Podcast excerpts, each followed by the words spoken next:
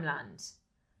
On this evening's show, we'll be discussing calf exports with Bord Bia's Joe Burke, the outlook for new tractor sales with the FTMTA's Gary Ryan, and how to deal with lameness on dairy farms with Waterford vet Ger Cusack.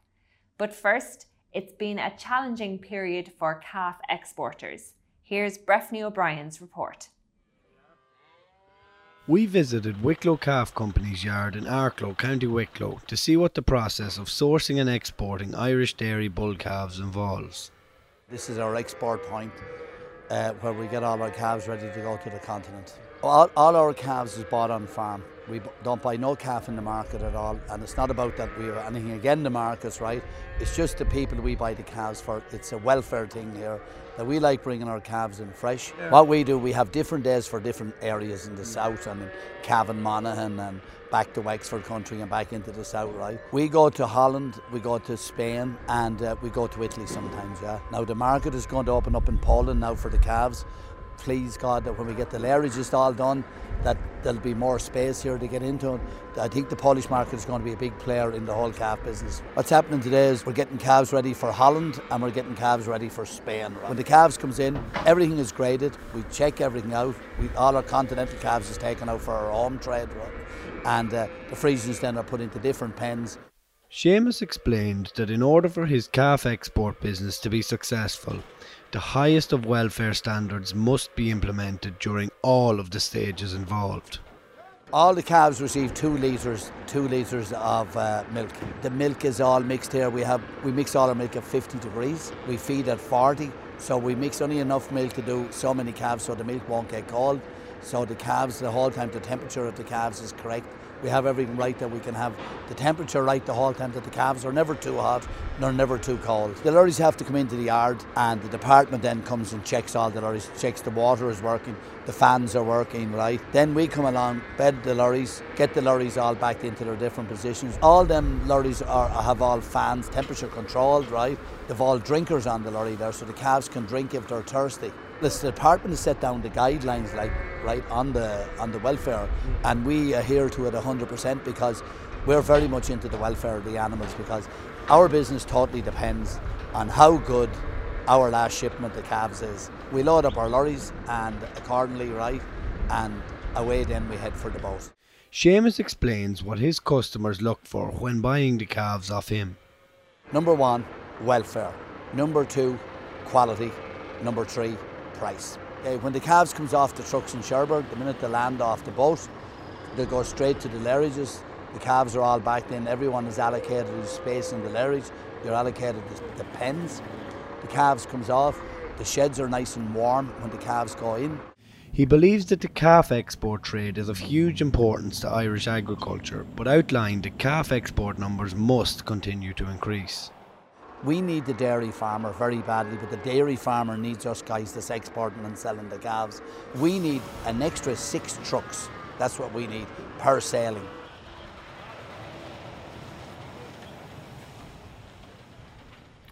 Joe Burke, Senior Manager for Meat and Livestock at Bord Bia, joins us now. Joe, thanks for coming into us. No problem, Claire. Um, Joe, I'm going to get onto the situation in Cherbourg in a couple of moments, but first, can you just outline the stage we're at with calf exports this year? So yeah, we have obviously got um, to the middle of March clear. Typically, the peak of exports take place during the month of Mar- March and, and April, uh, which obviously coincides with the peak availability of dairy bred calves. So for the year to date, total live exports are up by about a third. Um, so to the beginning of March, we've exported 40,000 head of cattle altogether, and 30,000 of them approximately have been calves. So similarly, calf exports would also be up by approximately a third.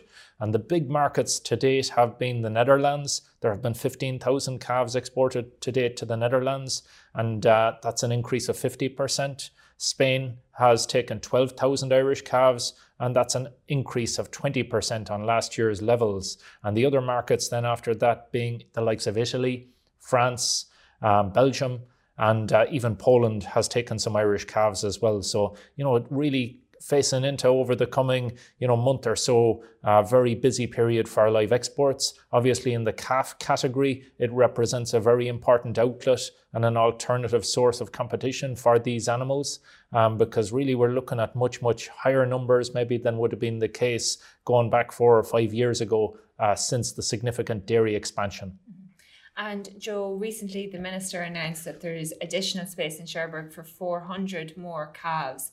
Um, a lot of exporters are not happy with that. Farm organisations are not happy with that. Um, is 400 enough? So the reason that the announcement for an additional 400 spaces, Claire, uh, have become available is that one of the lairage operators in Cherbourg, uh, near where uh, the Irish trucks arrive into from the ferries, um, he made an investment in the business in order to extend uh, his his lairage sheds. Um, and uh, those additional spaces have now come on stream. So that brings the total capacity closer to four and a half thousand uh, calves, Irish calves per day um, in those sheds. Um, which is a nice improvement. It's a, it's a slight increase there. It obviously means that that's an additional lorry load of calves, approximately 300 calves are delivered uh, on each truck. Um, but um, you know, it, exporters, as you pointed to there, would still prefer some additional capacity there, given the numbers of calves which um, they are being offered um, currently. So there are three sailings a week. Um, so that brings our our weekly capacity closer to um, and even exceed thirteen thousand, as opposed to just around 12,000 where they would have been previously. And but is the 400 enough then? Is there do we need more? Well, there would be demand at this time during this peak uh, availability period for higher numbers than that. Claire, um, certainly exporters would argue that they would be able to send out bigger numbers than what they are currently doing under their current capacity. Obviously, uh, the weather conditions have been an issue recently as well too, where in the last few weeks we have seen sailings uh, being cancelled or livestock trucks basically not being permitted um, to board um, the the ferries just because of the weather conditions and the rough sea conditions. So that just meant that there was backlogs uh, in exporters' on premises um, before they were able to get them out and export them. Joe, you've been out there assessing the situation in Cherbourg. Um, how significant is the backlog of Irish calves in Ireland now at the moment? And is there need for Abbeville to open up for, for lairage space? So, yeah, that's right, Claire. We visited, um, that is uh, Bord Bia, along with my, my uh, market colleagues in our Paris office. Uh, traveled down to Cherbourg and met with lairage operators there in order to just assess the situation, I suppose, and the, the bottleneck as it is currently and the available space there, and to look at potential solutions. Obviously, some of those are longer term, um, but Irish exporters. They're, they're, they're always going to try and get the maximum potential that they can and uh, less restrictions in terms of availability of spaces out there. Um, they have a lot of different factors to contend with, including um, obviously spaces on board the vessels. So sailing boat out of Rosslare and now Dublin as well too, and trucks as well too. It's not just that they can ring up a, a, a, a transport company and, and get um, export trucks um, at, uh, at, at very short availability. It all has to be coordinated. And now as well, two spaces in the Lairage and Cherbourg. So there's a lot of different factors there for them to contend with. And, and Abbeville, does Abbeville need to be opened? So the basically Regulation 1 of 2005 means that uh, under the uh, export conditions, once the animals arrive in their port of, of destination, if you like, so once the calves arrive, in this case, all of our calves arrive into the port of Cherbourg. Under this EU regulation, they have to be lairaged uh, in the immediate vicinity of that port. Now, while there is some flexibility and obviously um, practical conditions have to have to prevail, um, but Abbeville is about uh, almost 300 kilometers away from Cherbourg, so it's a journey of up to four hours. It just goes a bit too far outside of that that guideline or, or that EU regulation. So that's on animal welfare grounds, as it's, Minister Creed has been highlighting that that's going to be an issue there.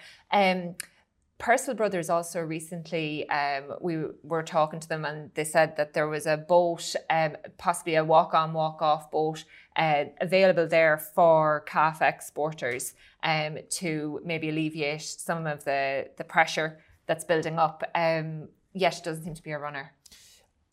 Claire, I suppose that comes down to the exporters' current preference themselves for operating on just uh, a roll on, roll off system. So they load the calves themselves on board the trucks from their own um, export premises. And uh, from there, then they, they travel on board the, the roll on, roll off or the, the ferry option um, to Cherbourg. And at least then they're on board the same truck um, all the way from the exporter's unit uh, to the customer in the Netherlands or in Spain. Um, talking to some of them, they feel that um, it would be a bit more difficult logistically to manage the loading of the calves um, onto a walk on, walk off um, vessel and then unloading them and, and, and loading them onto a different truck, or potentially the truck might, might uh, travel empty and then pick up the calves on the other side. So there are a few logistical challenges and obviously the management of the calves um, is is another factor as well too um, that would have to be have to be thought of and have to be looked after. It is a possible solution, but currently the exporters their preference would be to continue, I suppose, exporting in, in the way that they have been doing. And I know there's lots of talk at the moment about setting up a possible exporter body representing all the all, all the exporters, and maybe that could push it through. Just the WB Yeats uh, that has come on stream this week is that going to alleviate the pressure or kind of is there any room there for additional capacity on that boat? So Irish Ferries have put the, as you say, the WB Yeats a large vessel. It's going to be also travelling from Dublin to, into the same port into Cherbourg. Um, unfortunately, it doesn't solve any of the capacity issues, Claire, because it's actually sailing on the same uh, transport days on a Tuesday, a Thursday, and a Saturday. Um, so, for the short term, it isn't a solution in terms of getting out additional numbers of calves this spring. Uh, Joe, finally, last question. Um, uh, we're looking at dairy expansion still at the moment. The herd is growing. This is a recurring issue for us with calves coming on stream. And the beef sector as well aren't as inclined to maybe bring in calves from the dairy herd to, to rear them as well for beef. Um, long term, what are the solutions for us on this Cherbourg issue? Obviously more facilities are needed over there in Cherbourg. Who's going to pay for them? So yeah, you have two lairages in Cherbourg, Claire. Uh, both of them are privately owned businesses, um, and they have already invested themselves um, to, to, to, to varying degrees. Um, in order to you know keep their their facilities up to a very high standard, um, they have indicated and in discussions that they would be willing to look at further expansion.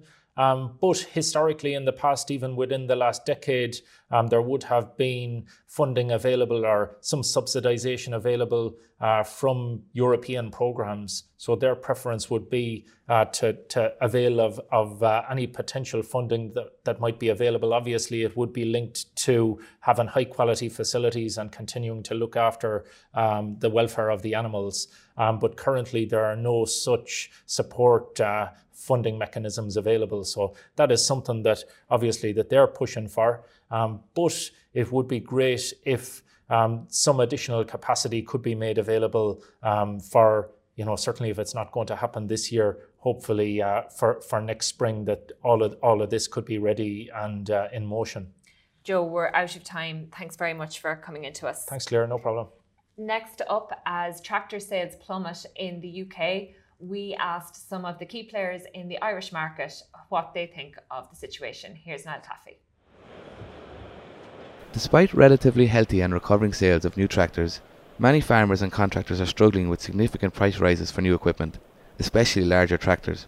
At the recent Farm Machinery Show in County Kildare, we spoke to some familiar faces from the Irish machinery trade to find out how business was faring, looking from the inside out. First up is Sean Byrne from Case IH. He told us how 2018 finished up and looks ahead as 2019 unfolds. We finished off the year very well, very strong. Our market share is up and we're pushing into this year. Every year, of course, brings its own challenges, so we'll see what this year brings. We have a range of tractors to suit everybody. Certainly, we have a, low horsepower tractor there in the farmhouse, which is going very well for us. But the contractor takes a much bigger, a higher horsepower, and we'll be pushing them too. This is the 145 Maxxum. It's one tractor of the year. We're pushing this hard this year. Brand new transmission, very, very close to the CVX transmission, very quiet, very smooth, and anyone that has one now is very pleased with it. So, should be a good seller for us. Next up is Lemken's Derek Delahunty. He talked about how demand for tillage equipment is shaping up and what machines farmers and contractors are actually buying hey, business has been very good for us. Like you know, we've seen we've seen a lot of growth over the last number of years. Last year again, we hit a record year in sales in Ireland. A lot of our machines that are going out there now are, are, are I suppose, helped along by the fact that we've got the Tams grants that are out there. We're selling a lot of cultivators. You know, a lot of a lot of the bigger drills and sprayers and machines like that are moving very very well. There's been a lot of changes in the whole the whole farming practice. Like I, am with Lemken in Ireland now with seven years, and you know, and you can see the gradual progression the whole time that there's more of an emphasis now on technology there's, there's less fear there. People want Isobus. They want they want all that goes with it. They want to be able to do variable seed rating. We've got Isobus ploughs now on the market, you know, that have been out there and working very successfully. So you can see a change in the trends and, and all that along. So to be fair, we do a good range. Yes, like you know, like if we look at our sales figures, we are selling more of the bigger machines. So the contractors are a very important part of that market. The contractors are out there, they're looking to get machines that are going to get, get through the acres at, at a very good cost effective way. So we'll be selling a lot of the, the 4 metre one passes, the 5 metre one passes. 6 furrow ploughs are now more common than 4 furrow ploughs. We also spoke to Tanco's Angus Lacey to get the perspective from an Irish based manufacturer. Yeah, I would say the uh, business has been uh, very good for us over the past three to four years. Uh, Tanco, I would say, predominantly exports 90% of its products around the world. We're exporting to probably 36 countries. Uh, in Ireland, we have seen strong growth, particularly in the uh, the bale wrapping section, um, particularly in high-speed uh, contractor machinery. we've seen that that section grow, and, and, we're focusing now on those individual bale, let's say, farmers who are wrapping bales with our A100EH model now, which will focus as I say, on that individual farmer. I think Tanco has been a strong brand in the Irish uh, market, I would say, for the past. It was founded in 1963 and has been around as a strong player in the market since uh, since then, I would say. We're constantly developing. We're, I would say, Tanco would be considered a, an innovator in the market space that we are in, which is bale wrapping and, and handling equipment. Um, you know, our uh, in 2008 we launched the uh, the i73 bale shear, which uh, not only can split the bale uh, but also holds the plastic. Uh, we're the first to develop that system and bring it to the market, uh, and it continues, I would say, to be a, a market leader in that. Gary Ryan, the CEO of the FTMTA, has joined us in studio. Gary, thanks for coming in to us. Thank you, Claire. Um, Gary, at the moment we've seen a significant drop in UK new tractor sales um, over the last month. Um, but at the same time, in Ireland, uh, tra- new tractor sales have been relatively healthy. Um, over the months ahead, what would you say the outlook is like? Yeah, Claire, I suppose the UK tractor, the, the, the, their tractor sales, sales of new tractors fell back fairly considerably in February. I suppose it should be looked at in the context that sales of machinery, of agricultural machinery in the UK, had reacted rather strangely to Brexit. After the, the, the, Brexit vote now two and a half, nearly three years ago, sales machinery in the UK actually went up. A lot of that was to do with the devaluation in sterling. Uh, the fact that the English farmer was getting a single farm payment denominated in euros, he was in a strong buying position. So they obviously decided to spend that single farm payment while they still had it on machinery.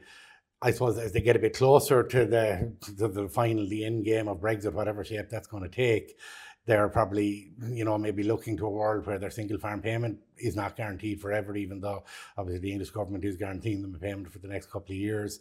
So I think the the drop that we've seen is a drop on an artificial kind of high that was was caused by non-agricultural reasons, if you like.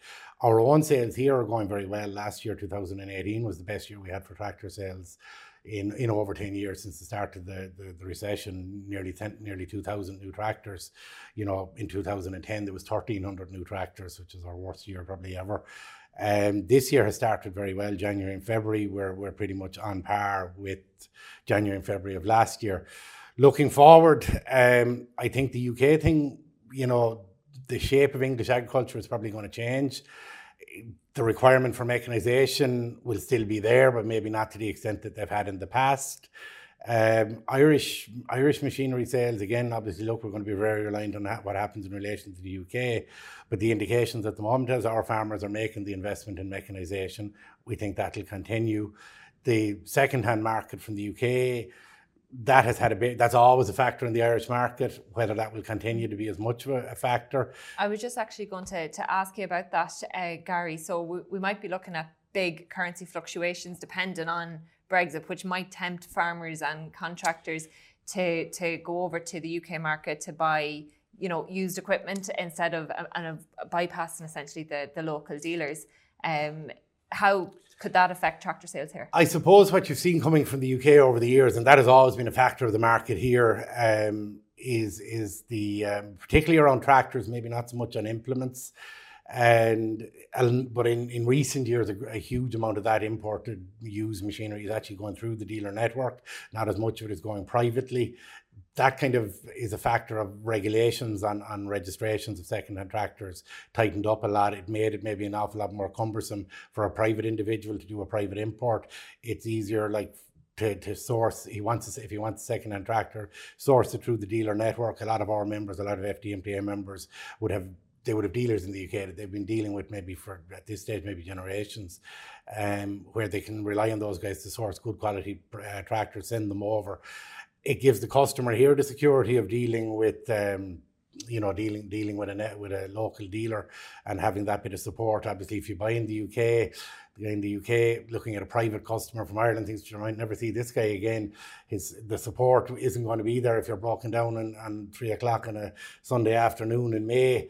Um, I think. so what's your message then, Gary? To well, I mean, obviously, or contractors who are in that mindset. Yeah, I suppose. Look, as a, as a trade association representing the, the machinery industry, our thing would be to support locals, supply, support your local dealer.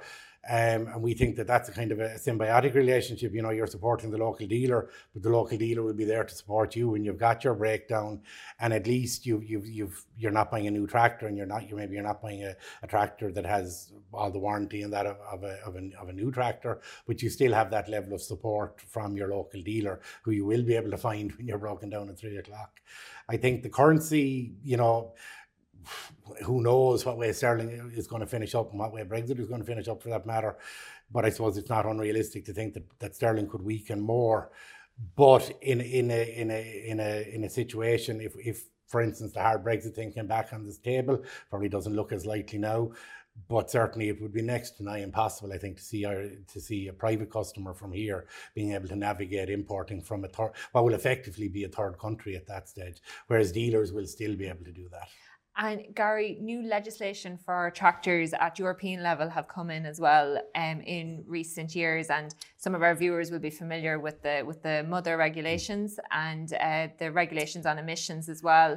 Uh, just looking ahead, how will that potentially impact on the trade? Yeah, I mean, there. I suppose it's funny you look at all that legislation coming from Europe, and especially in the context of Brexit, is it a bit ironic? But the a lot of it is around emissions, as you say, and we've had that ongoing over a number of years. Where we're now at, we're looking at stage five, stage five final, um, which will come in at the end of the year. Uh, but we've been through, you know, we've had tier two, three, three A, three B, four. It's it's we've been we've been hit by a lot of them over the years. Um, unfortunately, from the customer point of view, all that stuff does add cost, um, and the average price of tractor, you know, has has undeniably risen significantly as a result. Um, the mother regulation, slightly different issue, is unrelated to uh, the tractor mother regulation, which came into force at the beginning of last year of 2018. Uh, it's a different. It's it's not related to emissions. A lot of it is related to safety. Um, it has wider implications as well outside of tractors into other forms of implements. Um, the the tractor mother regulation actually probably drove some of the tractor sales we saw at the start of last year because there would have been tractors that were no longer going to be compliant that had to be registered in time. And then we had the next stage, which was the tractor mother regulation two, which was kind of a, I suppose, the second phase that kicked in at the beginning of this year. And in fact, at the end of June this year, we'll have what they're calling two two. So it's the, it's it's not a distinct part of the mother regulation, but it's the next wave. All this stuff does add to the cost of tractors. Um, I mean, the, the, the cost of tractors has risen has risen remarkably um, I suppose it's it's it's uh, it's encouraging to see that the farmer is still making the investment. But part of that is, I think, as well, that the model of machinery ownership is changing. It's not as simple as buying and trading in. You're now looking at maybe the finance arrangements becoming very important around that as well. Uh, Gary, we're going to have to leave it there. We're out of time. Thanks very much for for coming into us. Look, thank you, Claire. Uh, now, with grazing season underway in many parts, lameness can be an issue on farms. Here's Emma Gilson's report. A big problem on dairy farms is slopes. Slopes are commonly seen on farm roadways, entering or exiting an underpass, and around the farmyard. Slopes not only affect cow flow, they can cause injury to a cow's feet or legs. We travelled to County Meath to see how one dairy farmer combated his farm's difficult gradient through the installation of steps. This farm was converted from uh, beef and sheep to dairy in uh, 2016, and uh, so it's uh, it's quite a difficult contours, uh, quite steep. So the site that we got planning for for the milking parlour, um, there was a there was a 4.4 meter drop in the final 30 meters running into the milking parlour, and uh, it was just unfeasible to have the cows walking down that gradient. So steps was the only option really, and uh, we had seen them in, in, in, a couple of underpasses in Ireland and had seen them abroad as well. And they, we, we thought they worked very, very well. Uh, the farm is sort of one of a kind. There's a lot of hills, and it's um, there's a lot of um, steep gradients down. Let's say, and especially where we are the perfect site for our parlour. There was a big gradient down into the collecting yard, and we decided to put in steps because I've seen we've seen on other farms where cows, let's say on slopes and that, they become slippy, and cows are inclined to slip and fall, especially during the summer months and that when there's a skin on comes on it, and um, the steps there isn't. There's a flat surface there, so the cows really take to them really well. The first day we walked them out, and like they, they took to them like a duck in water. Like there was no no hesitance about them at all. Like and even during the summer months where the other slopes at the front of the parlour and that where it might be a skin of dirt might come and might become slippy. The steps are always there's a flat surface there, and the cows go up and up and down. There's no problem. Oh, definitely going down a slope in, into a parlour when you're dropping that much. I'd advise anyone that's dropping a big gradient down into anything an underpass, a collecting yard. It's definitely a much better decision than put, putting them down a uh, slope. No problems. Um, they're just um, you have to be aware that stones can come onto them, like, and when you're when you are going up and down to them to let's say have a brush there or brush at the top of them and keep even the first few steps clear that avoids them going down further that's really it so but you know they work very well in that respect veterinary practitioner Ger Cusack from Comeragh Veterinary Group down in Kilmacthomas, County Waterford joins us now. Okay. Ger, thanks for coming up to us. Very welcome, Clara. Ger, can we start off by discussing some of the indicators of lameness in dairy cows? Well, uh, it's not difficult to spot lame cows on most farm situations. They tend to be at the back of the group when when the uh, animals are at pasture, and uh, they're they're not difficult to spot. Uh, their yield will also be reduced, and uh, they're they're you know they're readily they're, they're readily identified. And so, what are some of the causes, Jared? What are the causes behind? Okay, most of the lamenesses that we see are, are a result of uh, problems in the hoof, most and mostly the, the hind hoof, the back, the, the, the, back hoofs of cows. And the most common conditions that we see are bruising of the hoof and a condition called white line. And uh, there's, a, there's, there, there's, um, I happen to have a hoof here with me today and I bring, a, I, I bring this with me regularly. And uh, the uh, hoof wall grows from the top here down like this, and the sole grows. sorry, yeah, and the sole grows in straight lines out here. And where they meet is this junction around here, the edge, the edge, mm-hmm. called uh, the white line, and that's a very vulnerable part in the sole, and we see lots of problems in the white line. So, and uh, the problems on the white line are as a result of stones and grit getting through this, get, getting through this cemented junction here, and uh, when, when they get in so far, then your cow goes lame. That's the most mm-hmm. common condition that we see. Mm-hmm. And some of the causes of the, the problems with the hoof? Okay, poor surfaces, uh, poor roadways, rough yards, or situations where cows are uh, don't have an opportunity to pick their pick where they place their feet and they end up walking on stones or in rough areas and they end up traumatizing the sole. You can have bruising on the sole or penetration of this white line. And then what about genetics? Does do genetics play a role as genetics, well? Genetics do play a role, but in the main, in the main, uh, the uh, biggest single factor is is management factors. Mm-hmm. And the, the, the, of, of the management factors, the biggest single factor is walking surfaces. So, and we saw in the, the VT earlier, we had a farmer who who uh, built steps down on the yard to improve the surface for for the cows. Um, what kind of, based on your own experiences of being out on the ground, Ger, what infrastructure developments would you recommend on farms um, to prevent to prevent lameness? I suppose in the Irish context, the vast majority of cows uh, spend most of their time grazed, grazing. So the biggest single piece of infrastructure that a farmer needs to need, needs to consider in relation to lameness is his roadways and getting the surface of the roadways as uh, uh, to as good a level as possible, uh, having uh, a camber on the roadway so the water doesn't stay on it, and some fine material on top of the roadway so that when the cow walks on the roadway, that if there, if there are any loose pebbles or, or, or stones that are likely to damage her foot, that the uh, stone or the pebble goes down into the surface of the roadway rather than damaging her foot. Like if she walks on a stone on concrete or on a very hard roadway, she's going to bruise her foot when she stands on that stone. Jerry, you mentioned about the cost implications. It is quite costly for the farmer when they have um, when when lameness is a problem. Yeah, UCD did, did, did some interesting research about ten years ago, and their finding was that uh, th- the cost of the average case of lameness was the, of the order of 300 euros, and they broke that down into 50 euros treatment cost. That could be a hoof trimmer, it could be the vet, or it could be the farmer treating it, treating himself. Uh, 100 euros in terms of milk yield, uh, 100 euros in terms of additional culling. Their finding was that 10% of cows that went lame got culled. So if it cost 1,000 euros to cull a cow, and if you had 10% of the cows that go lame getting culled, that was a cost of 100 euros per lameness case, and a further 50 euros in terms of losses around fertility. Cows that go lame, especially in the seasonal breeding herd, uh, during the breeding, season, they're less likely to go on calf. It takes, it, it takes longer uh, to get them in calf. They're less likely to show heat and uh, they're less likely to conceive. So when they added all those costs together, they ended up with a total cost of 300 euros per lameness case, which is a significant cost.